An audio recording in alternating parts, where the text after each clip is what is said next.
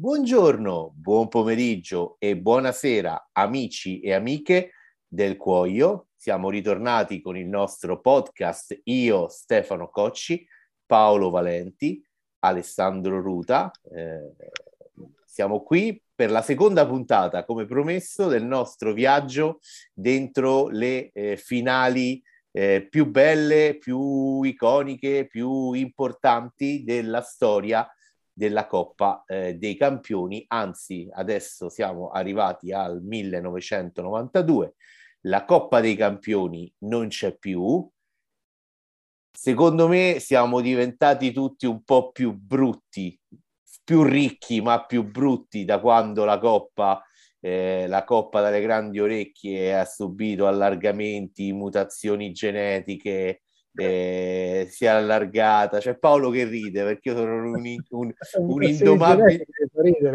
un indomabile romantico, un indomabile romantico. A me, a me piaceva quando la coppa era solo la coppa dei campioni, ma nel senso etimologico, no? quando c'erano solamente le squadre campioni e, e, tutte partecipavano a un'unica competizione e c'erano, vi ricordate, quei primi turni? Juventus La Valletta 6 a 0, 7 a 0. Quelle, quelle, quelle partite là Milan Arau. Esatto, esatto. Adesso scopriamo che il Bodo Glimt che se non sbaglio è campione di Norvegia gioca nella terza io spero di non sto andando a memoria gioca nella terza competizione eh, della UEFA e invece adesso raccontiamo questa nuova era. Siamo nel, eh, all'inizio sostanzialmente degli anni 90 e c'era Paolo che era ansioso di raccontare eh, per la gioia di Alessandro di questo gol di Bolì eh, che vale che vale la prima Champions League della Su storia. Un calcio d'angolo che non c'era. Eccola, ecco il tifoso, ecco qua. Eccola. Eccola. Però mi sa che aveva ragione. Eh. Può essere. Aveva ragione, sì. Eh, visto poi quello che si è scoperto su quel Marsiglia, chissà, vero? Eh, eh, sì. Allora, quindi il Marsiglia vince la prima edizione della Champions League, se non ricordo male, mi scuso, è anche la prima squadra francese a vincere il massimo trofeo eh, continentale. Paolo, per Alessandro è una ferita ancora aperta, quindi eviterei di coinvolgerlo. Paolo, questo... No, no, poi vi racconto un aneddoto divertente, ma vai Paolo. Vai, vai Paolo. Sì, guarda, io eh, a parte che non mi ricordavo perché mh, nella mia così eh, passione cieca, per carità, sono romantico anch'io quando riguarda il calcio di anni fa, altrimenti non, non scriverei sul cuoio però non mi ricordavo questo fatto che l'avevano chiamata Champions League perché praticamente eh, i gironi, la fase a girone, era diventata sostanzialmente in quell'edizione del 92-93 la, la, la, vera e propria semifinale, quindi i primi turni erano comunque eliminazione diretta come erano sempre stati, poi chi ci arrivava, le, le, le migliori otto, facevano i due gironi da quattro e le prime due andavano in finale. Io non, non me la ricordavo proprio questa cosa qui, l'ho riscoperta adesso nel momento in cui siamo andati a, a ripassare un pochettino la, la storia per, per vedere che, che, cosa ci riservava. E, però adesso tornando un po' alla, a quella finale, a quella diretta, sì, insomma, oggettivamente quello era il cosiddetto Milan degli invincibili che in Italia non perdeva una partita nemmeno se, se provavano a sparargli e, e veniva peraltro da una, eh, da una Coppa dei Campioni che eh, aveva vinto sempre, non aveva mai fatto nemmeno un pareggio. Aveva vinto 10 partite consecutivamente. Quindi non c'era stato nessuno, nemmeno in Europa, che era mai riuscito a metterlo in difficoltà. Si trova davanti questo Marsiglia che per carità all'epoca aveva eh, i Bartes, eh, gli Anglomà, eh, Bolì, che poi fu, fu, colui che fece il, il gol, Desailly, che poi dopo il Milan comprò, Boxic, un Rudy Feller un po' stagionato, ma comunque sempre titolare che partì nel, nel, nell'11 che, che affrontò questa, questi famosi invincibili. E niente, probabilmente eh, in quella finale lì le emozioni giocarono un brutto scherzo perché l'Olympique si trovò nella classica situazione in cui non aveva nulla da perdere. Uh, il Milan invece eh, si trovava esattamente dalla parte opposta della barricata e una nota, non voglio dire di colore, ma insomma sulla quale si può fare comunque una riflessione, è che Capello eh, è un po' un allenatore tra virgolette all'italiana, anche se poi dopo è andato all'estero e ha raccolto successi anche fuori. Quando ha allenato quel Milan ha avuto molto successo in Italia, eh, è arrivato più di una volta in finale di, di, Champions League, ma riuscì poi a vincere soltanto, peraltro in maniera eh, clamorosa, eh, qualche anno dopo, nella famosa, l'anno dopo, anzi, nella famosa finale di, di Atene contro il Barcellona. Quindi fu una partita che il Milan non giocò bene, e niente, a questo punto io lascerei la palla ad Alessandro perché la cronaca sostanzialmente è riconducibile a questo perché la partita fu bruttina, non mi sembra di ricordare che ebbe molti spunti ulteriori a questo che abbiamo detto del gol di Bolì e al fatto che probabilmente il calcio d'angolo non c'era. Eh, però magari ecco, io sono curioso adesso di sentire l'aneddoto di Alessandro perché poi alla fine sono le cose che mi fa sempre più piacere raccontare e sentire quando facciamo questi podcast. L'aneddoto, eh, Stefano Paolo, in realtà è una stupidata. No, di quella parete mi ricordo, intanto che giocavamo in rosso-nero che porta sfiga per il Milan. Vabbè, ma non è un aneddoto quello, mi ricordo una partita, ero già abbastanza grande per ricordarmela, una partita che il Milan giocò molto meglio ma non segnò, ci fu un paio di occasioni di Massaro con Bartez che sembrava Superman, Van Basten nella sua ultima partita perché fu la sua ultima partita. Prima del ritiro, naturalmente nessuno lo sapeva. L'aneddoto è che io nel 99, quando io ho studiato il liceo linguistico, io facevo d'estate viaggi all'estero, un mese fuori in famiglia. Nel 99 andai in Francia per la prima volta e andai in un posto che ho nel cuore assolutamente, che è la Bretagna, che è dalla parte opposta della Francia rispetto a Marsiglia, naturalmente. E pronti via, presento la famiglia, arrivo, insomma, ci mettiamo la, il primo giorno in cui siamo a tavola tutti assieme, a parlare un po' di cazzate, insomma. E dico che sono milanista. Oh, questi sono bretoni, gli unici bretoni al mondo che ti fanno Marsiglia. sono andati a tirare fuori, io li voglio, a questi qua li sento ancora. Però nel 99 la prima cosa, ah, il Milan, oui, oui, cioè, immaginati andare, che ne so, ma non lo so in paragone in Italia.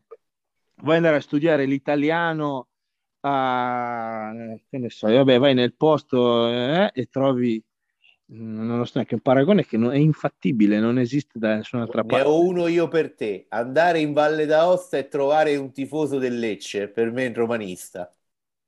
Urca, eh. che hai tirato fuori. questa è una bella coltellata, no, però questo è l'aneddoto, però per dire sì, è stata la prima e l'unica squadra francese ad aver vinto la Champions, perché al massimo ci fu la finale del Reims negli anni 50 con Real Madrid, la, c'è stata la finale del PSG di, più di recente, però squadre francesi in Champions barra Coppa Campioni, finale Saint-Étienne anche, ci fu col Bayern Monaco che presero gli schiaffi dal Bayern Monaco, ma per il resto il calcio francese che Vabbè, però quell'anno in Marsiglia, cioè, anche lì c'era Desailly, c'era Deschamps, oh, campioni del mondo fuori nel 98, eh, Bartez. Erano ancora posso... giovani, Bartez con i capelli, però... Ti posso sbloccare ah, un ricordo?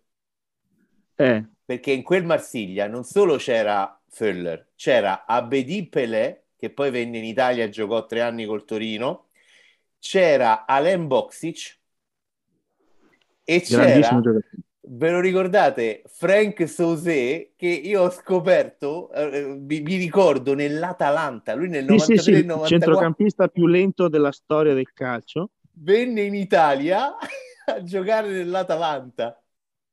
Eh, all'epoca il campionato italiano attirava, oggi attirava. è come se, che ne so, De Bruyne andasse a, al Sassuolo, cioè una roba del genere. Certo, De Bruyne nel Sassuolo, però. Eh. A football manager. A football manager. Allora, no, comunque adesso... finale stregata, Este, Paolo, come Hamburgo Juve, cioè quelle partite che non si potevano vincere a Ragazzi, posteriori. Io ho la formazione davanti, che praticamente è la nazionale più Rijkaard Van Basten, cioè Tassotti Maldini, Albertini, Costa Curta, Baresi, Lentini, Rijkaard, Van Basten, Donadoni, Massaro. Cioè, voglio dire, è quella che l'anno dopo è arrivata seconda ai mondiali de- degli Stati Uniti. Massaro ex Roma. Per un annetto di prestito, per, sì. Sì, tipo venne a novembre. era uno dei pochi eh, che segnava. Una bella stagione. Sì, sì fece una bella, una bella stagione. Mi sa che c'era qualcosa che non girava a livello di spogliatoio, però, però fece una bella stagione. Eh beh sì, perché era l'anno, l'anno di Renato, no? Sì, sì. Ebbene, eh, ha combinato le cotte e de crude. Le ha combinate ma, ma, non divaghiamo, scusa, che Champions League è, eh, Renato Portalupi è Champions in altre cose. Eh? è la Champions dei seduttori. Poi è diventato un allenatore serissimo, cosa inimmaginabile all'epoca. Vero, vero. Dai, un anno dopo il Milan ha la sua rivincita, vero Alessandro? Il Milan alla sua rivincita si capovolge la situazione in finale contro il Barcellona. Il Barcellona arriva bello tronfio, come abbiamo detto nel podcast di Cruyff, fa la foto con la coppa. Cioè, Johan, ovunque tu sia, cioè, mai stato timido, però voglio dire, fu una, una partita fantastica senza Costa Curta e Baresi, perché erano stati squalificati. Eh e il Milan giocò con Tassotti, Filippo Galli, Maldini, Panucci, quella difesa. Poi vabbè, gioca, c'era... C'era Desai davanti di sempre, Desai. Desai davanti alla difesa non passava niente, dai io. Esatto, esatto. E davanti Massaro Savicevic, Boban, Donadoni, che fece una partita io... anche allora, io nei miei ricordi di tifoso, spettatore, due cose ho chiarissime. Davids, motorino perpetuo che stava dappertutto e vabbè, ma come Desai chiudesse tutta la parte centrale del, davanti alla difesa del Milan, non, con lui non si passava, cioè non poteva passare nessuno. Era una ma diga. Era, era impossibile. Un... Era insuperabile, era semplicemente insuperabile. Proprio quando dici un ostacolo che non puoi superare in nessun modo, potevi solo girargli intorno perché il, il, la parte di campo che copriva lui era, era ingiocabile. Isai è stato un giocatore la... in, in, semifinale, in quella, nella semifinale di quella Champions che si giocò a partita secca dopo che appunto Paolo ha detto che c'era la formula, c'erano scontri diretti, poi gironi, vincitori del girone andavano in eh, le semifinali secche e, e ci fu Milan-Monaco e Desai segnò il primo gol su calcio d'angolo e saltò più alto della traversa praticamente. Per dire, questo era un giocatore di, fisicamente che, che non, non, esisteva, insomma. Un termine che oggi va molto, che all'epoca non c'era, ma lo trovo appropriato, era veramente dominante. Tra l'altro, eh sì. Desai è stato il primo calciatore a vincere due Champions League consecutivamente e con due squadre diverse. Eh, un altro fu, e, e, ora ci arriviamo, fu Paolo Sousa, che due anni dopo vinse prima con la Juventus nel 96 e poi col Borussia Dortmund nel 97. E così appunto sono stato abilissimo nell'introdurre la, questo momento tra il 96 e il 98 in cui la Juventus o la vinceva o andava in, eh, in finale di Champions eh, di Champions League. E, ed era anche l'era stava del calcio che si adattava alle, ai postumi dell'era, della sentenza Bosman, vero, vero Paolo? Sì, sì, esattamente. Mi sembra che la sentenza Bosman risalga al 95, quindi poi lì si cominciò a fare un po' i conti con, con, questa, con questa nuova realtà che sostanzialmente ha reso il, le, le, le, lighe, le, le leghe top del, dell'Europa, sostanzialmente eh, de, dei, dei, luoghi dove i, eh, i, più grossi campioni, non soltanto europei, girano un po' come, come Globetrotter da una squadra all'altra, eh, raccogliendo non le briciole. Però tornando al, al campo, a quella finale, allora la prima, che è stata poi sicuramente la più fortunata per la Juventus è stata quella che giocò all'Olimpico nel, nel 96 e quella effettivamente fu una partita molto molto tirata. Eh, la Juve probabilmente dal punto di vista delle occasioni ebbe qualche, qualche chance in più rispetto al, eh, all'Ajax che però comunque riuscì a tirar fuori una, una grande prestazione perché pure lì c'erano eh, giocatori di, di, di, grandissimo livello eh, che poi dopo vennero anche a giocare da, da noi, perché insomma oggettivamente eh, Davids eh, fu il primo della lista di giocatori dell'Ajax che mi viene in mente. C'era un Litmanen che era ormai eh, non più una, una, novità, però comunque era un grandissimo giocatore. C'era Van der Sar che poi andò alla Juventus, c'erano i fratelli De Boer, insomma era, era una, signora, una, signora, squadra. E la Juventus fece una, una prestazione stratosferica, dovette però arrivare ai calci di rigore per, per vincere quella coppa.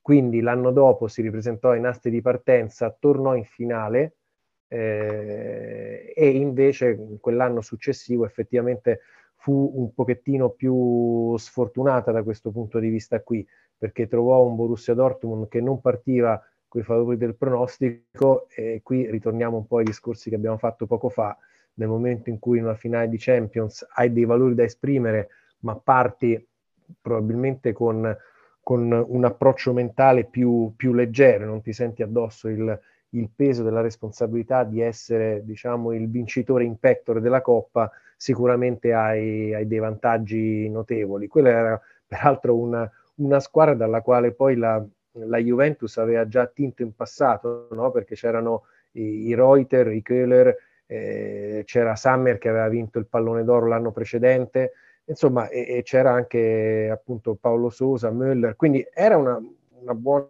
squadra però insomma la, la Juventus in, in, quegli anni faceva più paura, anche se poi se andiamo a fare il, il, mero gioco delle figurine, perché poi in realtà la vera forza di quella Juventus di Lippi era la, la, la cattiveria agonistica e la capacità eh, tatticamente di, di riuscire a, a, divorare gli avversari. Ecco, se andiamo a fare, come dicevo, il gioco delle figurine, effettivamente ci si chiede un po' perché la Juventus potesse essere la favorita perché eh, la linea difensiva era composta da Ferrara, Montero, Giuliano e Di Lirio che faceva all'occasione il, il terzino. Quindi diciamo che dal punto di vista tecnico non c'era tantissimo, eh, però c'era tanta, tanta sostanza eh, che poi dopo permetteva innanzitutto a Zidane e poi dopo a Deschamps e Jugovic di, di, di essere giocatori che, che portavano poi le situazioni da gol dove eh, Vieri e Boxi c'erano gli attaccanti deputati a, a riuscire a, a, penetrare nelle difese avversarie. E, però andò male, andò male, la Juventus perse eh, con, con, grande illusione, anche qualche, qualche pizzico di, di, di polemiche e, e, poi l'anno dopo ci riprovò con, con il Real Madrid però a questo punto non vorrei fare un excursus tutto io, quindi eh, Alessandro, tu te la ricordi? Volevo, dire solo, volevo, volevo solo dire spiace, spiace.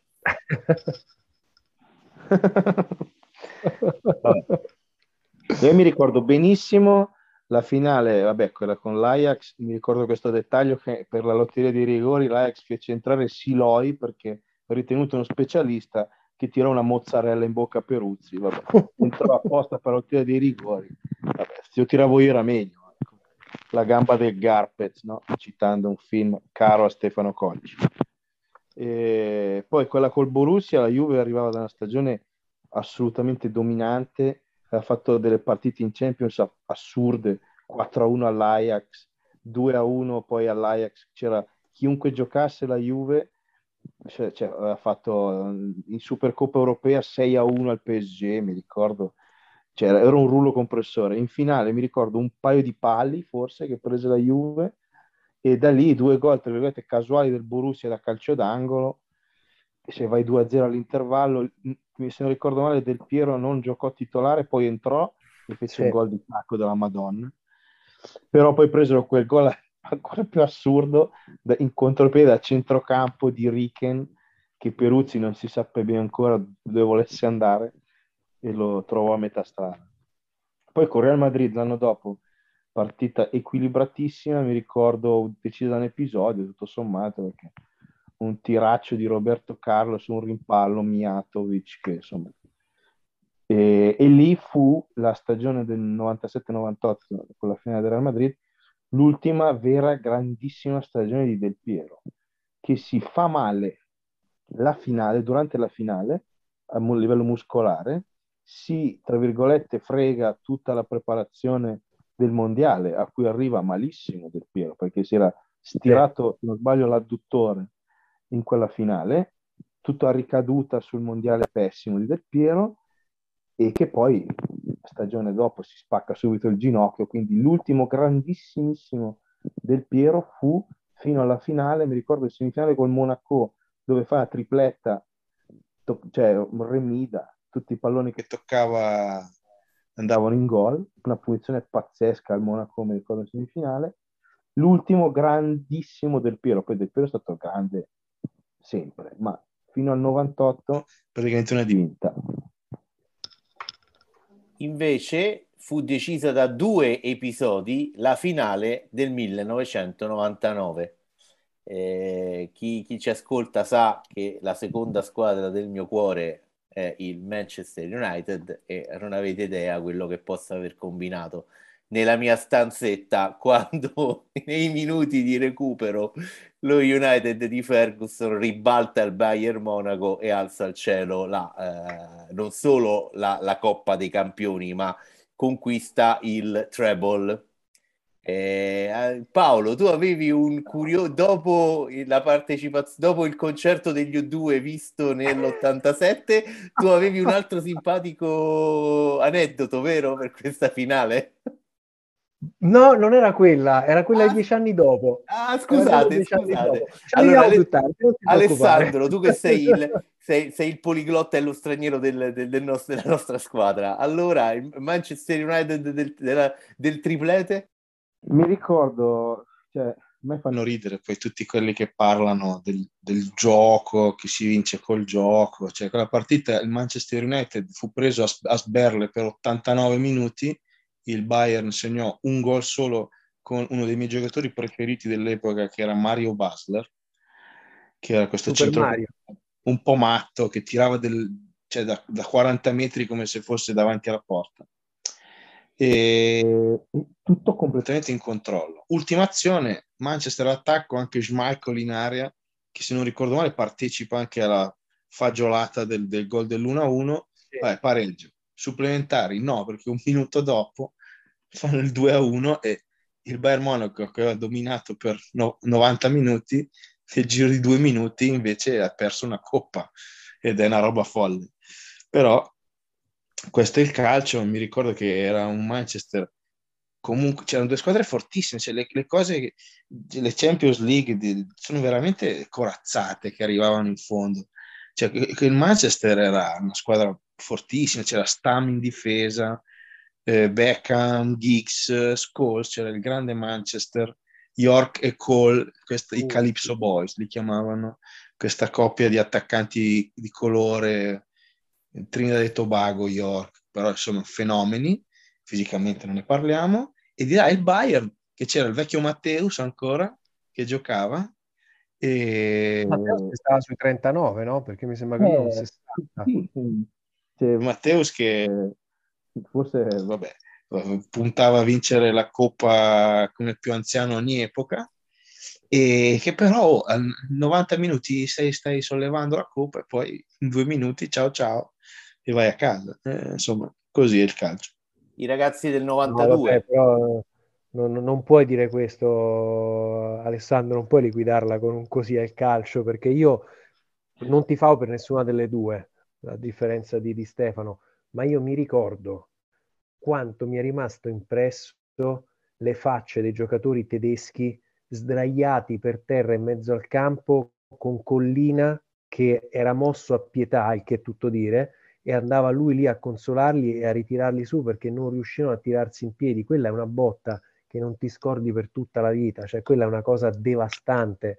Io mi ricordo il mio piccolo aneddoto su questa partita qui è che ero andato a vederla a casa di un amico eh, e ormai insomma per come era l'andamento della partita e, e, per come si era sviluppata insomma si, si dava per scontato che, che, che fosse finita e a quel punto lì, quando il Manchester ha pareggiato, eravamo abbastanza contenti perché diciamo, vabbè, non se lo meritano, però ci vediamo i tempi supplementari.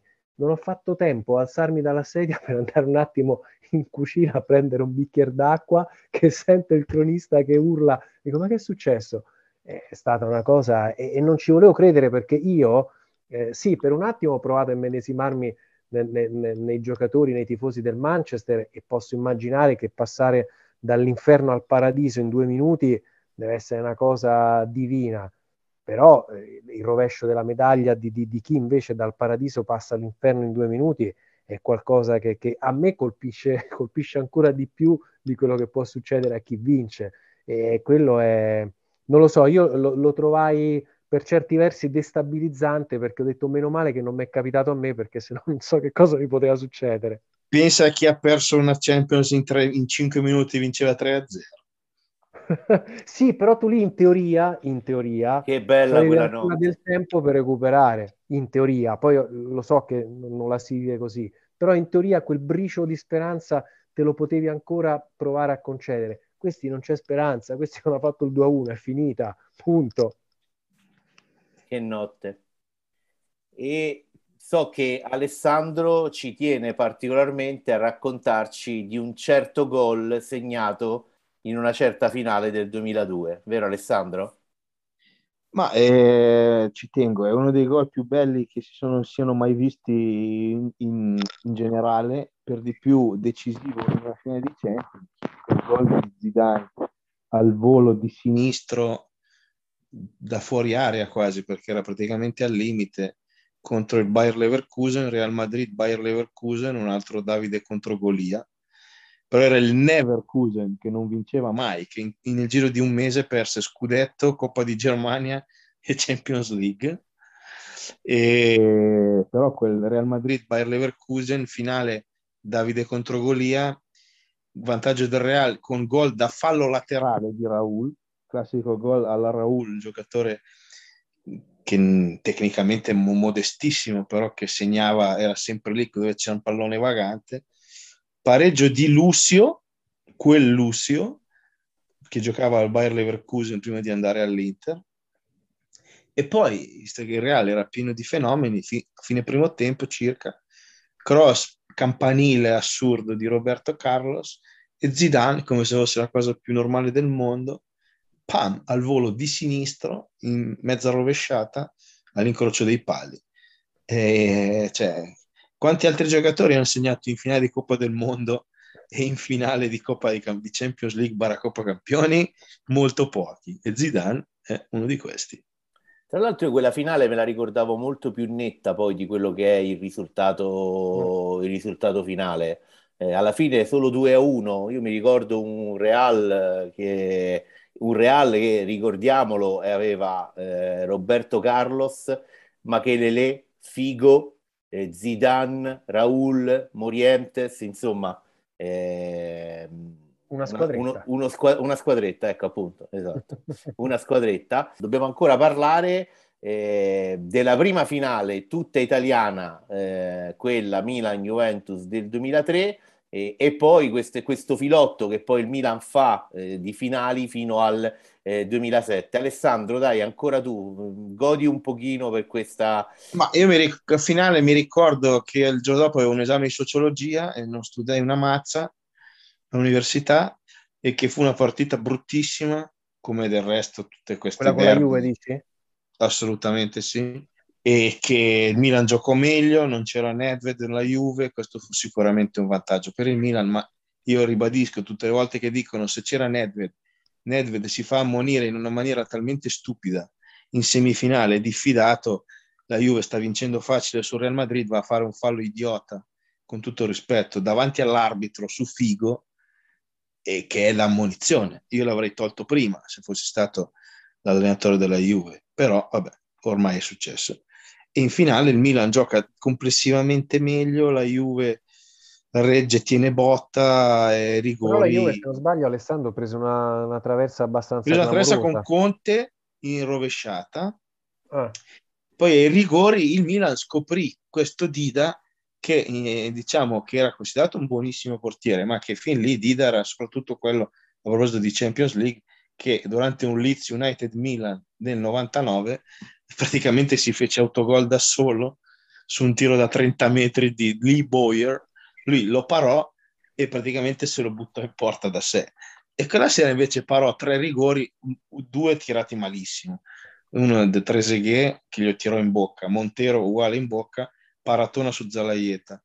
Eh, di là Buffon ne para due, uno a Sedorf pazzesco e uno a Calazze tirato malissimo e poi il gol decisivo di Shevchenko, una partita, beh lì veramente sono dettagli, si decide tutto sui dettagli. Poi eh, Ste, vuoi che proseguo brevemente vai, dopo? Vai, vai, Il Milan va in finale nel 2005 ed è 3-0 dopo il primo tempo con Liverpool e finisce come finisce. Lì ci fu un blackout assurdo. Benitez fece un, un cambio nell'intervallo che un po' se ne è sempre parlato abbastanza poco del cambio che fece Benitez, eh, che di fatto liberò, tolse, ehm, come si chiama, un terzino e, e, mise un centrocampista. Di fatto avanzò Gerrard, che fece il primo gol della rimonta e il Milan non ci capì più niente. Per dieci minuti il Milan non ci capì letteralmente niente. Infatti il 3-3 che arriva sul rigore di Xabi Alonso arriva da un triangolo dove certo Gerrard arriva davanti al portiere con un triangolo e Gattuso lo butta giù del rigore nettissimo. Poi ai rigori, prima Shevchenko si mangia un gol assurdo da un metro tirando addosso a Dudek e lì capisci che vabbè, cioè, ha già capito, gli idee del calcio si sono già schierati e ai rigori il Milan chiaramente non ha, non ha la testa per vincere perché sbaglia Pirlo, che uno che non sbaglia mai, cioè, Pirlo tira un rigore allora, assurdo. Differenza che due anni prima aveva segnato lo tira altissimo. Shevchenko che aveva segnato contro la Juve lo tira in bocca a Dude che capisci che proprio non è serata. Invece nel 2007 rivincita Milan-Liverpool, lì la squadra chiaramente a fine ciclo, non c'è più Shevchenko ma c'è Kakà. Kakà che raramente ho visto una Champions League dominata da un giocatore come fece Kakà quell'anno, che fece veramente di tutto e di più, Manchester United, Celtic, c'è delle partite clamorose. E anche in finale, vabbè, lì ci fu, c'è lo, lo schema Inzaghi, punizione di Pirlo sul mento di Inzaghi che va in, in gol, raddoppio di Inzaghi, classificazione di Inzaghi, lì il Milan è una squadra a fine ciclo che si è messa come obiettivo, eh, tra l'altro in una Champions iniziata dai turni preliminari per via dello scandalo di Calciopoli, il Milan comincia essendo stato appena appena necessario per, per qualificarsi per i, per i preliminari, eh, ricordi? Esatto, lì eh, il Milan inizia ad agosto, io ero presente, Milan Stella Rossa 1-0, una partita oscena come può essere un preliminare di Champions League ad agosto e lì comincia sta cavalcata sofferta perché il Milan non è un grande Milan, è una squadra che però ha puntato tutto sulla, sulla Champions League e ci arriva Maldini ha i suoi anni, in stagione il Milan prende Oddo perché gli mancava un terzino destro, quindi va a prendere Oddo dalla Lazio. Insomma, è l'ultimo grande ballo di quella squadra che effettivamente poi una volta vinta quella Champions è andata impicchiata, insomma. Dopo aver lasciato quindi Paolo Maldini che solleva al cielo la coppa dalle grandi orecchie eh, ripetendo il gesto che suo padre Cesare aveva compiuto eh, 44 anni prima, se non ho fatto male la sottrazione, ovvero nel 1973, wow. quando eh, alzò al cielo anche lui la Coppa dei Campioni. Io colgo l'occasione per salutare eh, Damiano Fiocchetti, il nostro boss, questa sera attivissimo su Facebook e in vena di polemica. Eh, però noi siamo rimasti in sospeso con un eh, episodio che Paolo ci ha promesso. allora, eh, no, abbiamo detto eh, così, anticipando un po', eh, eh, spoilerando, che, perché era un aneddoto che almeno a metà riguarda il Manchester United, ma non la vittoria del 99, quanto la sconfitta di dieci anni dopo del 2009, perché nel 2009 la finale di Coppa dei Campioni, o meglio, di Champions League, si gioca all'Olimpico di Roma. e io mi sembra durante eh, le, le, le, partite dei quarti di finale ricevo un messaggino dall'UEFA che dice che eh, si può eh, fare la, la, cosiddetta, io la chiamo la riffa, per essere estratti poi eventualmente aver diritto ad acquistare un biglietto per la finale. Io mi butto dentro e dico vabbè magari se mi va bene posso andarmi a vedere la finale di Champions League.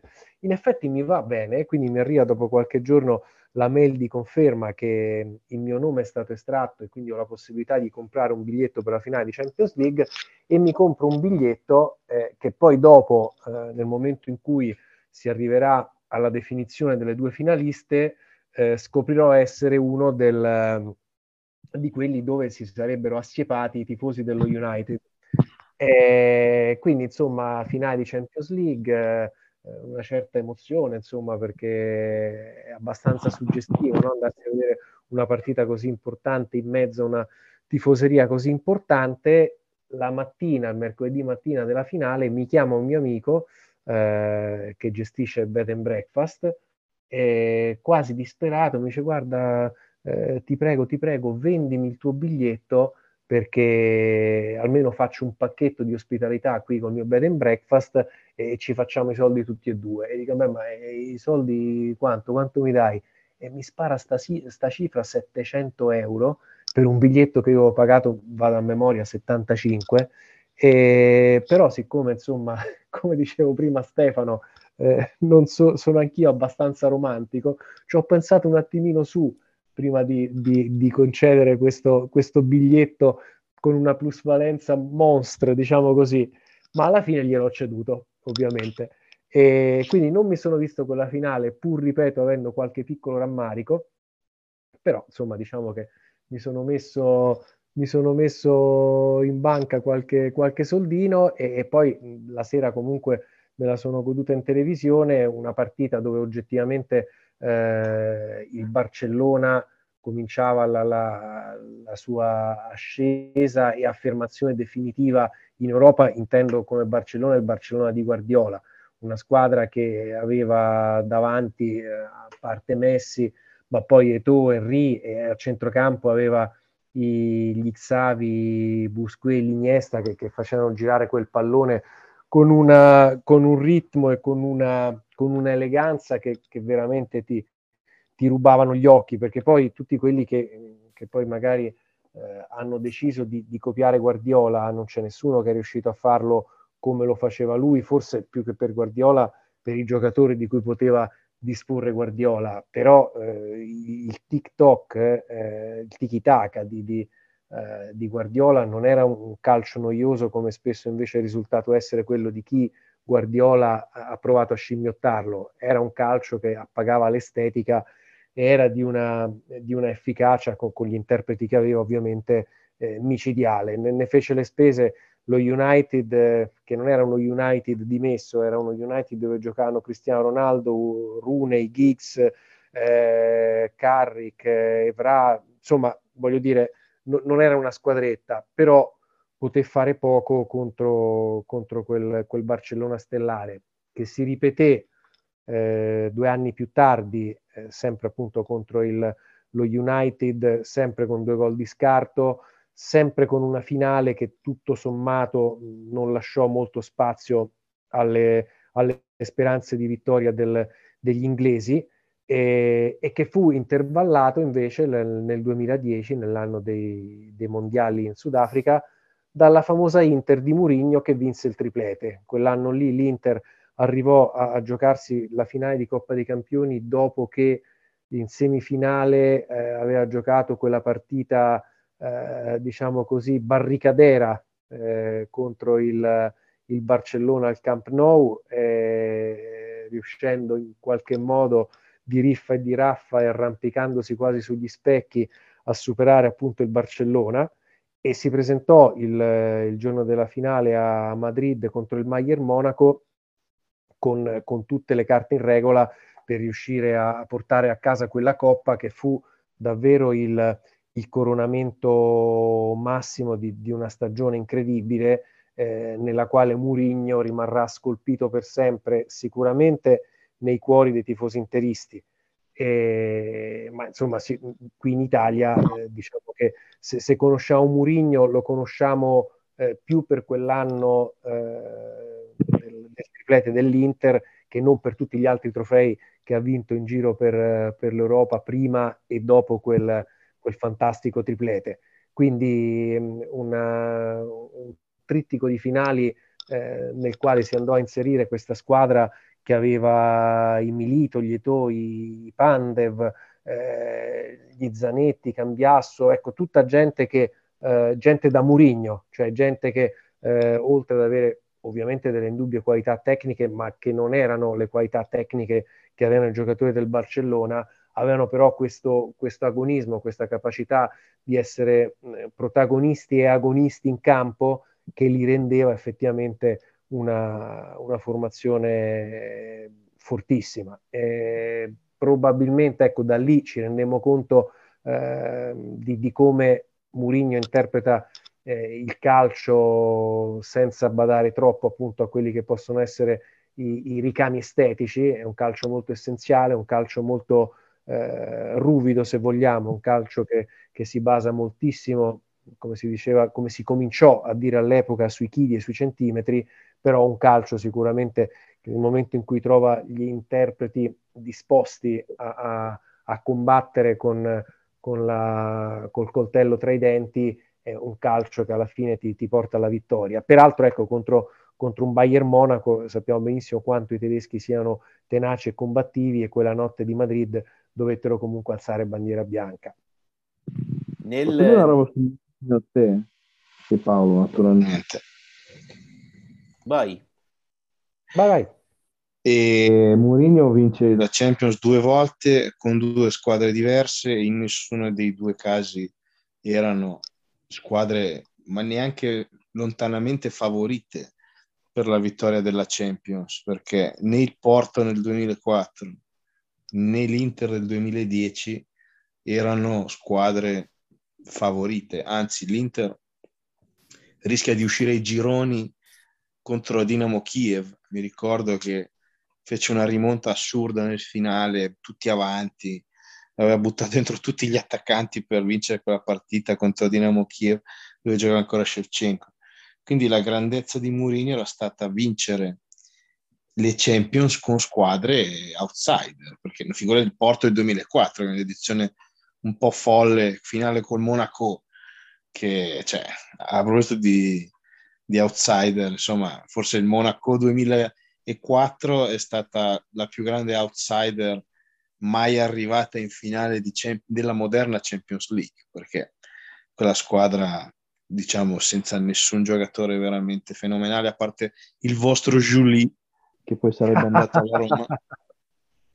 Eh beh sì, che era forse il più forte di tutti. Vabbè, c'era Morientes in prestito del Real Madrid. E, però cioè, Mourinho la grandezza è portare, fare chiaramente l'uno contro tutti, perché poi il Real Madrid ha fatto abbastanza pena in Champions.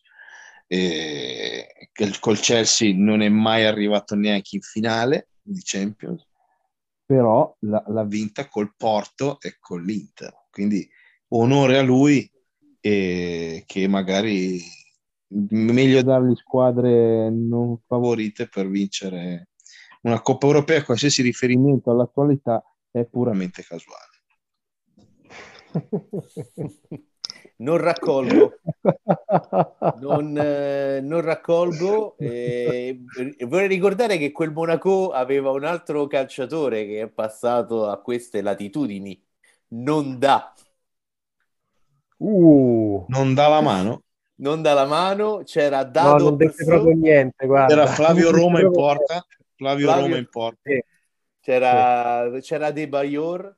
Eh, insomma, non era... Sì, sì, sicuramente quel Monaco è stato uno dei casi eh, più incredibili. Ehm, secondo me il Porto eh, che vince con Mourinho e, e l'Inter sono due casi un po' agli antipodi, perché il Porto Murigno se l'è costruito e il Porto giocava bene, perché l'anno prima eh, vince la Coppa UEFA e, e, e il Porto giocava, giocava bene. E invece l'Inter comunque non era la favorita, ma era un instant, un instant team costruito per vincere. Poi certo nessuno si aspettava probabilmente che riuscisse a conqu- ad ottenere il triplete e a vincere anche la Coppa dei Campioni, eh, però con la mossa eh, Kansas City quello, dare via, di dare via Ibrahimovic per prendere Tiago, Tiago Motta e Milito, eh, quella è stata davvero una mossa Kansas City, vero Paolo? E detto, con gli soldi avanzati. E detto. Sì, sì, no, ma era, eh, era veramente la, la, probabilmente era la squadra prototipo del Murigno, no? che poi dopo tutti oggi conosciamo, eh, quando si racconta sempre il famoso aneddoto che riuscì a convincere Eto'o a fare il terzino. Ragazzi, io me la ricordo quella semifinale col Barcellona dove il Barcellona si fermò soltanto sull'1-0 che doveva ribaltare il 3-1 de, di Milano. eh, insomma, veramente l'Inter fece la, la, figura della provinciale che va in trasferta a giocare contro la prima in classifica e, e non sa che pesci prendere per riuscire a, a riportare a casa lo 0-0. Poi lì, vabbè, l'1-0 fu analogo perché comunque gli permetteva di, di, di passare il turno. Però oggettivamente lì eh, è un tipo di, di... Oggi si parla dei, dei giochisti e non giochisti. Io credo che poi alla fine eh, non, non, ci sia un, calcio meglio di un altro, c'è un, c'è un calcio eh, che, che, si basa anche sui, sui gusti personali.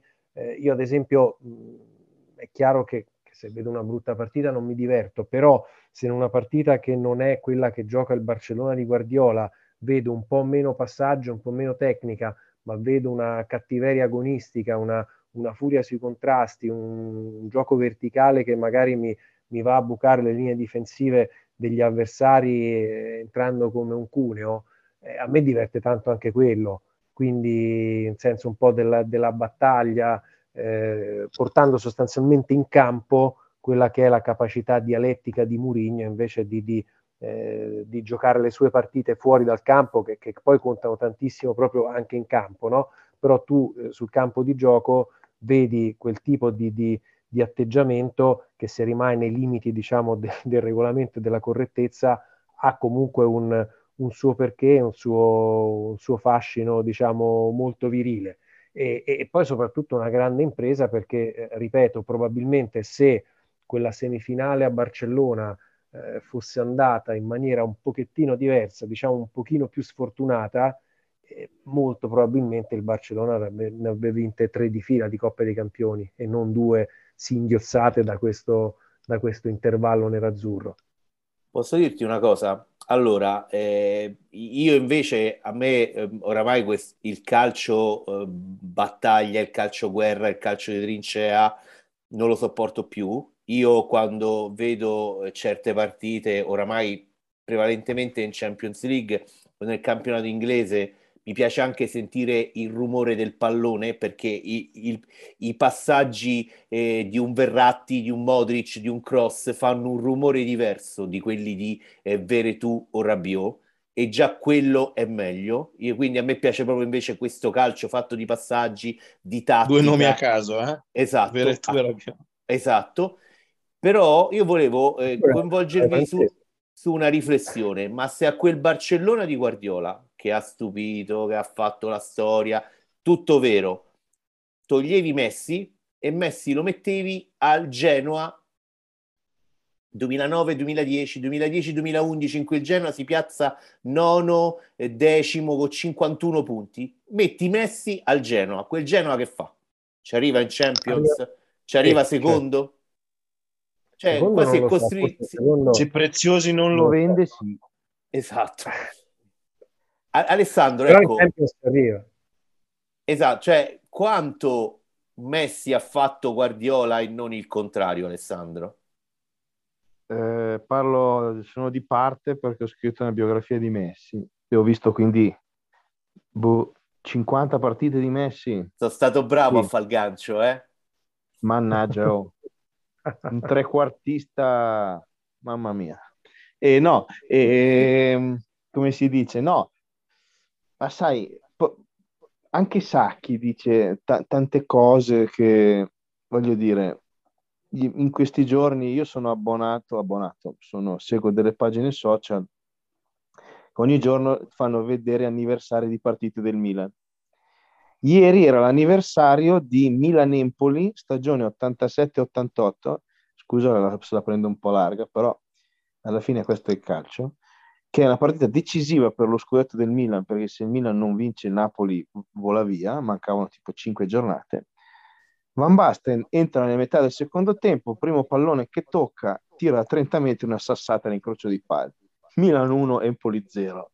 Non c'è pressing, non c'è cross, con la C, eh, cross, non Tony Cross. Non, non c'è gioco sulle palle. C'è uno che prende, si gira, dà una pedata in missile all'incrocio dei pali. Fine il Milan vince con l'Empoli e arriva poi allo scontro diretto col Napoli, eh, bla bla bla bla, vincerà lo scudetto. Barcellona, Messi, Guardiola, il discorso è molto simile alla fine, cioè tu puoi fare tutti gli schemi che vuoi, il tiki-taka, cioè, ma Messi è il calcio, voglio dire, Messi è, è uno di quei, non so, di quelli che ho visto io, quindi diciamo da quando mh, posso ritenermi dotato di senso della ragione, eh, dal 95, dai, da quando ho finito le medie. Io ho visto cinque giocatori assolutamente fuori categoria.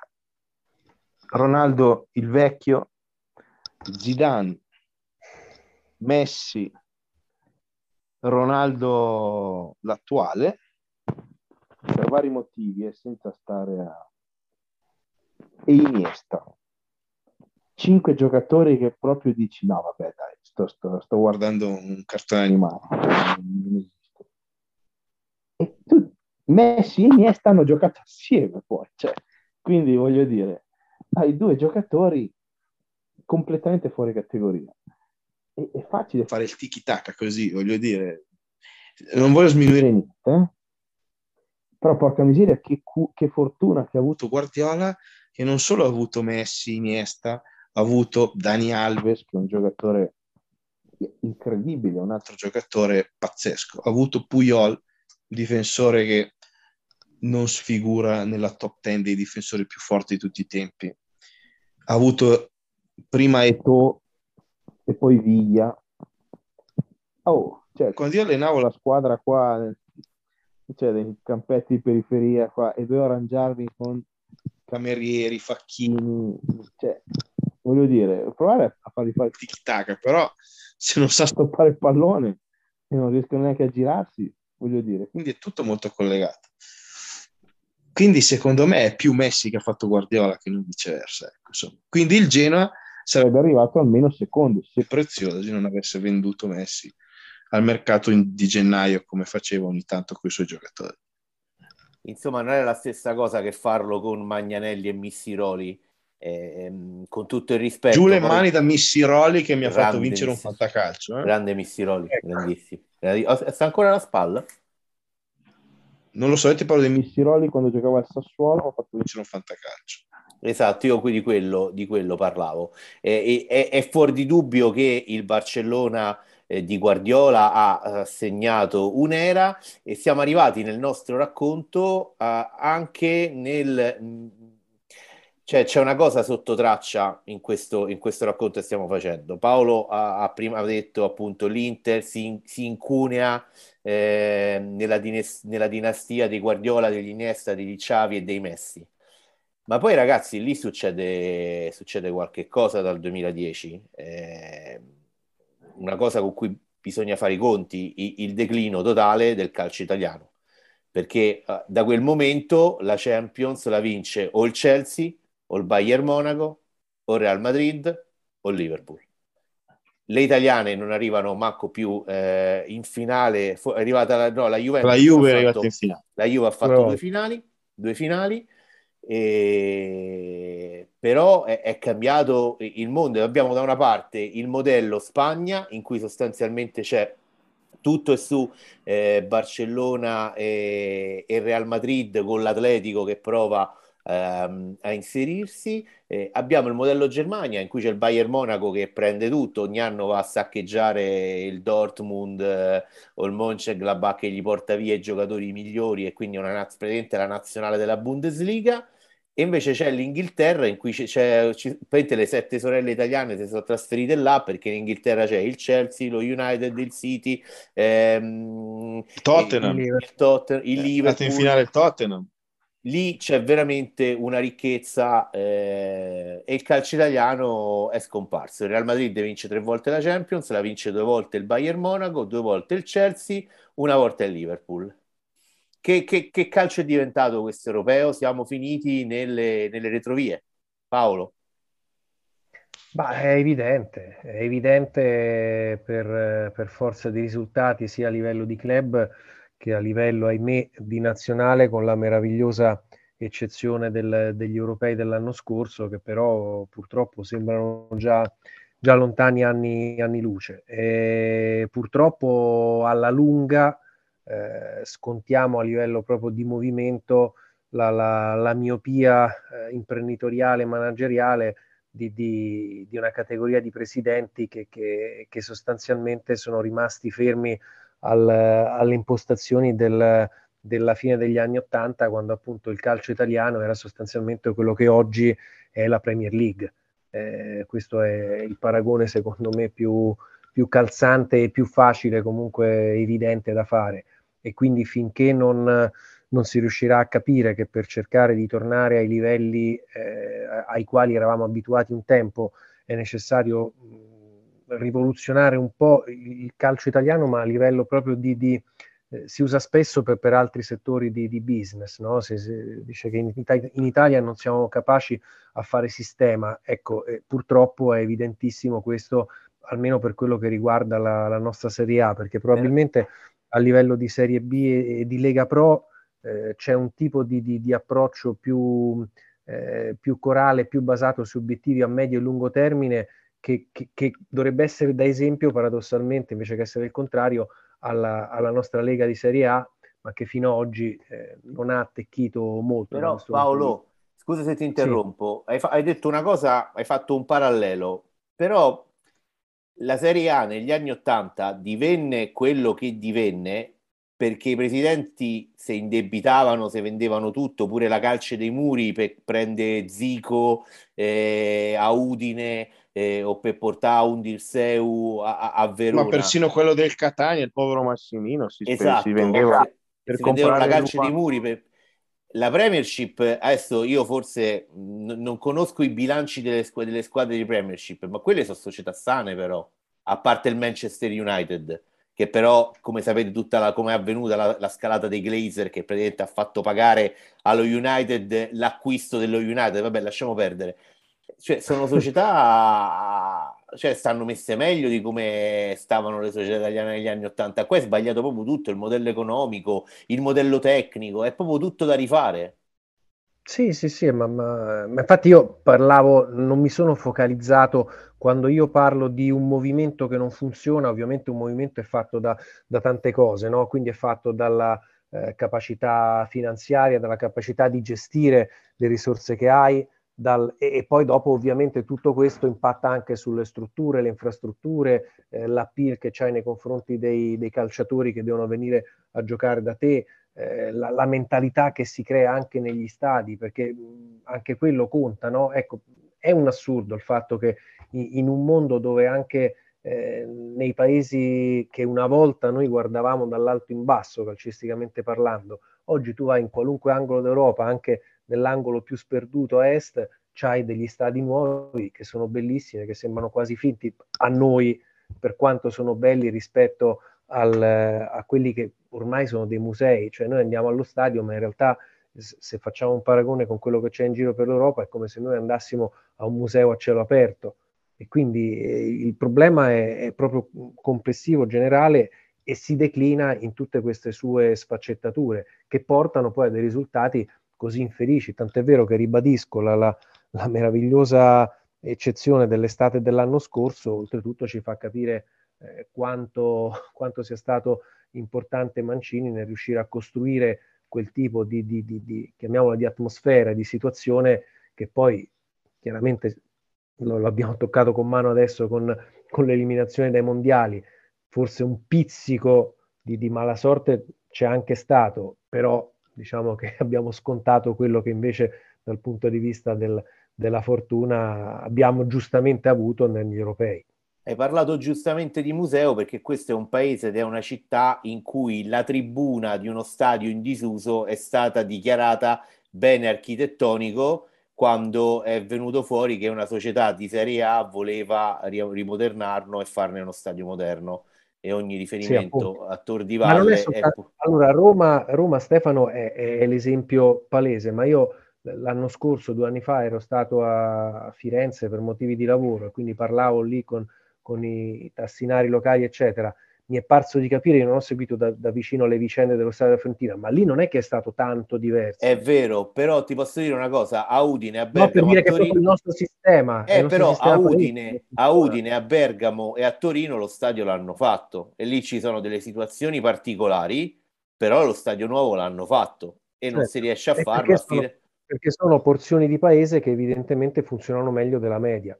Invece, Alessandro, dal tuo osservatorio eh, spagnolo, eh, come vedi questa situazione generale, ma anche di spartizione del calcio eh, europeo oramai tra Spagna e Inghilterra e con l'eccezione del Bayern Monaco? Il Bayern e il PSG quando non, non non si ubriacano tutti insieme. Sì, ma PSG zero titoli. Cioè, vorrei, vorrei sì, sì, no, no, sono d'accordo. Però almeno è arrivato una volta in finale, vabbè, ha speso una valanga di soldi, meno dello United. Eh, allora, la situazione in Spagna è... Io, vabbè, in, in Spagna nell'ultimo decennio, sì, dal 2012 in avanti, è arrivata in finale due volte una squadra come l'Atletico Madrid, che è cioè, ha vinto anche due volte lo scudetto, la Liga, e non è facile col gioco. Vabbè, sappiamo tutti Simeone gioca molto fisico, duro, come era lui in campo del resto, insomma. Non era un fine di cittadino. Era meglio l'Atletico. Sì, un, un, non era però un grande fine dicitore. Ecco, stasera abbiamo parlato di Cross, di, di Verratti, insomma, Simeone, cioè, qualche randellata Insomma, sì, sì, però secondo me era, era meglio lui di come, di come, sono le sue squadre. Sì, sono d'accordo, sono d'accordo. L'Atletico Madrid, eh, che ha un, è una squadra che è tecnicamente una società che non esiste perché è in mano a, da una vita a fondi di investimento non proprio chiarissimi, insomma. E, e l'Atletico Madrid si è arrangiato comprando qualche qualche giocatore, adesso un po' meno perché è a spendere a spandere, infatti, insomma, tirati fuori dal nulla o presi a poco e diventati grandi. Godin, mm, il primo nome che mi viene in mente è Godin, che è diventato uno dei più forti difensori del mondo, è stato preso per un panino e una birra dal Villarreal. E Miranda che poi è andato all'Inter, cioè quelle, quei difensori proprio da Simeone, Juan Fran fatto in casa, eh, Courtois, che adesso è Real Madrid, ma insomma è diventato grande l'Atletico Madrid, o Black, portiere diciamo vecchio stampo, ma secondo me uno dei top 5 portieri del mondo, o Black. E, e, e, bisogna essere bravi a trovarli, a farli adattare al gioco dell'allenatore. Simeone è intoccabile da dieci anni che è lì, prende uno stipendio faraonico penso sia l'allenatore più pagato al mondo per far giocare la sua squadra così, ma lì giocano così, cioè a me fa ridere.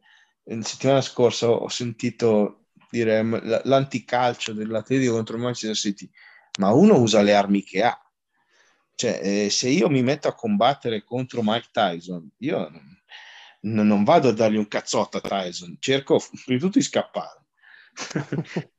no, sì, ma poi cioè, mi, non so, mi metto un giubbotto antiproiettile, mi metto un casco fin, cioè, a me fa ridere questa cosa che uno deve giocare per, per forza l'attacco. No, l'Atletico ha quello modo di giocare, gioca, ti fa giocare male. Io sono un tennista e non c'è tennista più forte al mondo di quello che fa giocare male il proprio avversario. Djokovic, un nome a caso, e, e quindi cioè, eh, ognuno gioca come gli pare. L'Atletico è andato a un, probabilmente a un centesimo di secondo dal vincere la Champions League contro il Real Madrid nel 14, la famosa decima di Ancelotti. 94esimo calcio d'angolo, gol di Sergio Ramos, poi supplementari.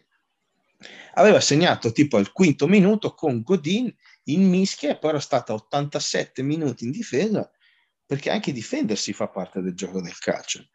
E, e, e quindi è filosofia molto chiara. Il Villarreal non mi sorprende per niente che sia arrivato a vincere l'Europa League e quindi a far bene anche in Champions League, perché sono squadre costruite. Il Villarreal ha cinque giocatori cresciuti nel vivaio. Sono Pau Torres, Trigueros, chi altri che ci aveva... Beh, comunque eh, moltissimi fatti in casa e in più comprati a due lire in giro per il mondo. Questo Danjuma giocava nella B inglese e, e quindi bisogna essere bravi a trovarli. E non è che ha speso molto più delle italiane il Villarreal, anzi, non ha speso niente. alcuni ce li aveva in casa eh, e altri li ha presi a pochissimo. Un allenatore che è preparatissimo perché un Emery che ha vinto quattro volte col Siviglia e una volta col Villarreal in Europa League è un allenatore preparatissimo, ma la Spagna è fatta così, lasciando perdere le due big Real Madrid e Barcellona che fanno robe per conto loro, anche se Real Madrid nel, negli anni ha iniziato a spendere meno. E, e, avere le idee chiare è anche un pizzico di fortuna, però Benzema, eh, caspita, Benzema, eh, stiamo parlando adesso, l'ho scritto settimana scorsa, oscurato per anni da Ronaldo, ma Benzema è uno dei più forti attaccanti del mondo, probabilmente degli ultimi 5-10 anni. Ha fatto più 300 e passa gol. Porca miseria. E prima lo oscurava Ronaldo. E il Barcellona ha avuto, finché ha avuto grandi giocatori, ha continuato ad andare come minimo in finale di Champions. Poi si è suicidato qualche volta, lì perché era un giocatore in fase calante la Spagna un... lavora molto sui giovani, sui prodotti fatti in casa e poi se li vendono tra di loro. La cosa importante anche in Inghilterra, cioè più che le, le, le sette sorelle, ste, è la possibilità del Burley, del, so, del Watford, di spendere per giocatori che in Italia sarebbero titolari nella Juve probabilmente. Cioè, e, o nell'Inter o insomma, perché hanno i soldi, li spendono a volte a caso, perché quando hai tanti soldi non è che puoi essere sempre oculato, e però è lì tutta distribuzione di, di soldi più paritetica rispetto all'Italia, in impianti che ci sogniamo, perché come si chiama? Chi è ultimo in Premier quest'anno? Il Norwich. Cioè, voglio dire, tra il Norwich e una Salernitana, vogliamo fare un paragone? Norwich che fa 30.000 spettatori regolari, anche se andrà in Championship, se ne, tra virgolette, frega perché prenderà comunque un bel po' di soldi dalle TV, potrà comprare non solo giocatori stranieri, ma giocatori inglesi muovendo i soldi tra di loro.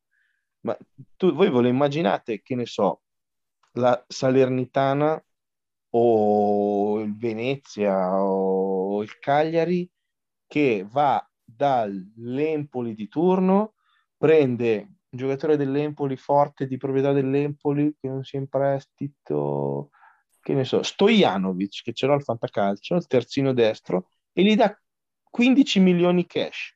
Non esiste. Piuttosto presti, ti faccio prestare dal, perché c'è il procuratore amico, uno così poi mi fa un favore sull'altro. Da quanti anni facciamo queste cose di acquisti incomprensibili di squadre che poi si scopre essere favori al procuratore, eccetera. Le squadre italiane, è uscita la settimana scorsa la statistica, spendono in commissioni per i procuratori una cifra abnorme, abnorme. E se invece di darli ai procuratori li a qualche giocatore anche di Serie B, che Messias, Messias ok al Milan, io lo vedo più, più spesso che altre squadre, ma magari non è, il Milan è troppo per lui. Ma perché una Sampdoria, un, si, un Torino, visto che è cresciuto lì, non gli ha mai dato mezza opportunità ed è dovuto stare a Crotone tra A e B?